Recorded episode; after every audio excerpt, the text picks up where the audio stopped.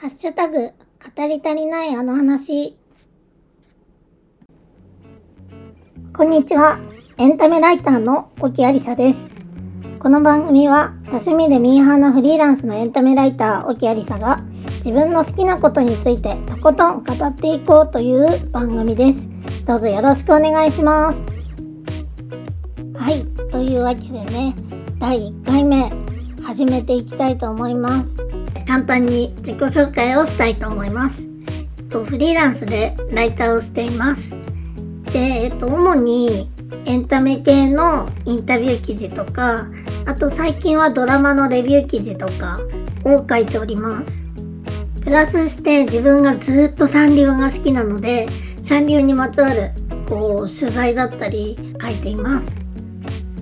はい。自己紹介はそんな感じですかね。なんか、どこまで皆さん私という人間に興味があるんだろうっていう感じなので、これからこうメッセージとかいただきながら、いろいろお話できたらなと思っております。今回はまず、なんで音声配信を始めたか、これからどんな番組にしていきたいか、次回以降どんな話をしようかな、みたいなことについて、一人でペラペラとお話ししていこうと思います。まず音声配信を始めたきっかけ。うん。これはですね、二つあります。まず一つが、私小さい頃からラジオ DJ になるのが夢だったんですよ。というのも、私、えっと、北国で生まれ育っていて、都会じゃなかったので、こう結構車文化な地域だったんですね。で、親に、両親にこう、学校の送り迎えだったり、習い事の送り迎えをしてもらうとき、決まって車に乗っていたんですけど、その車の中でラジオがかかっていることがすごい多かったんですよ。で、そういうのもあって、なんかラジオがある生活っていうのが当たり前だったんですね。で、昔からお話しするのが大好きだったので、将来お話しするようなお仕事に就きたいなってずっと思っていたんですけど、小学校5年生ぐらいからかな、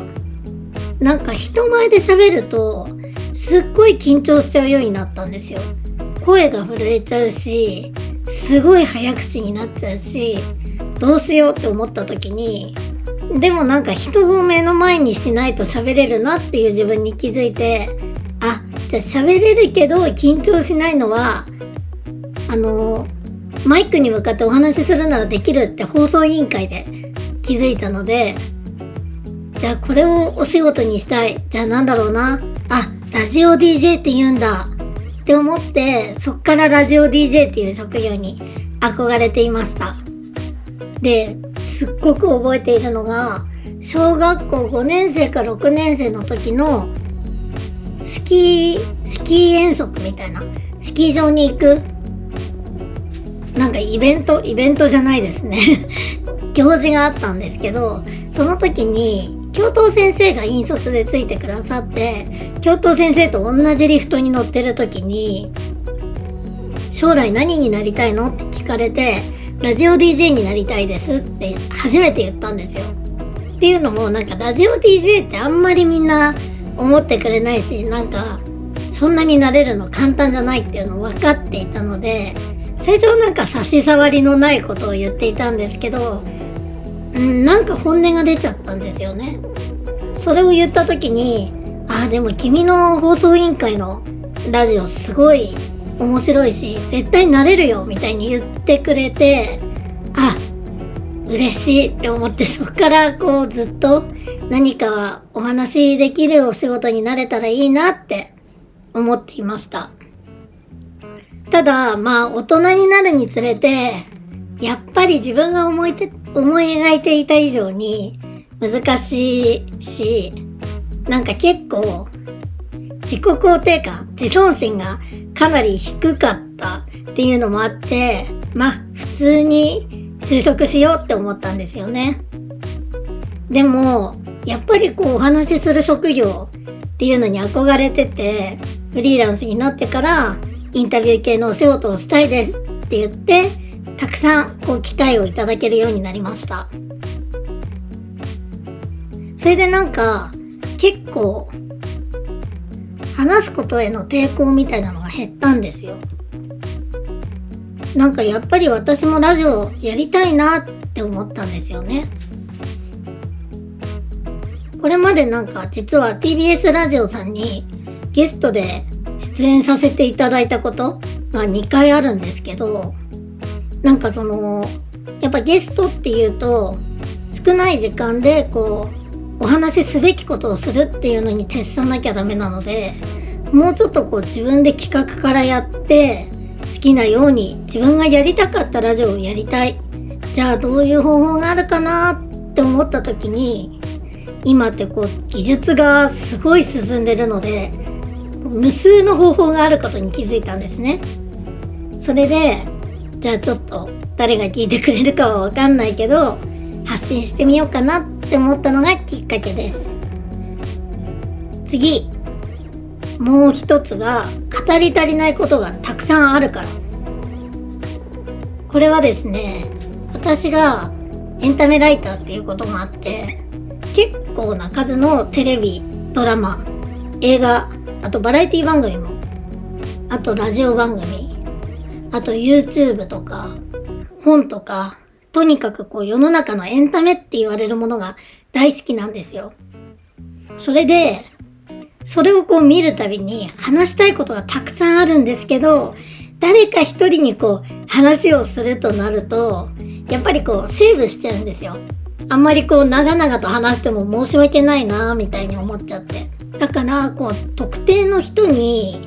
届けるというよりも、もう私が好きって思ったことについて、とにかく自分の心ゆくまで話してみたいなって思って始めました。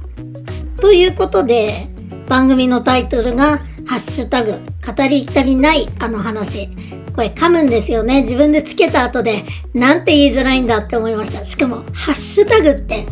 歯に、こ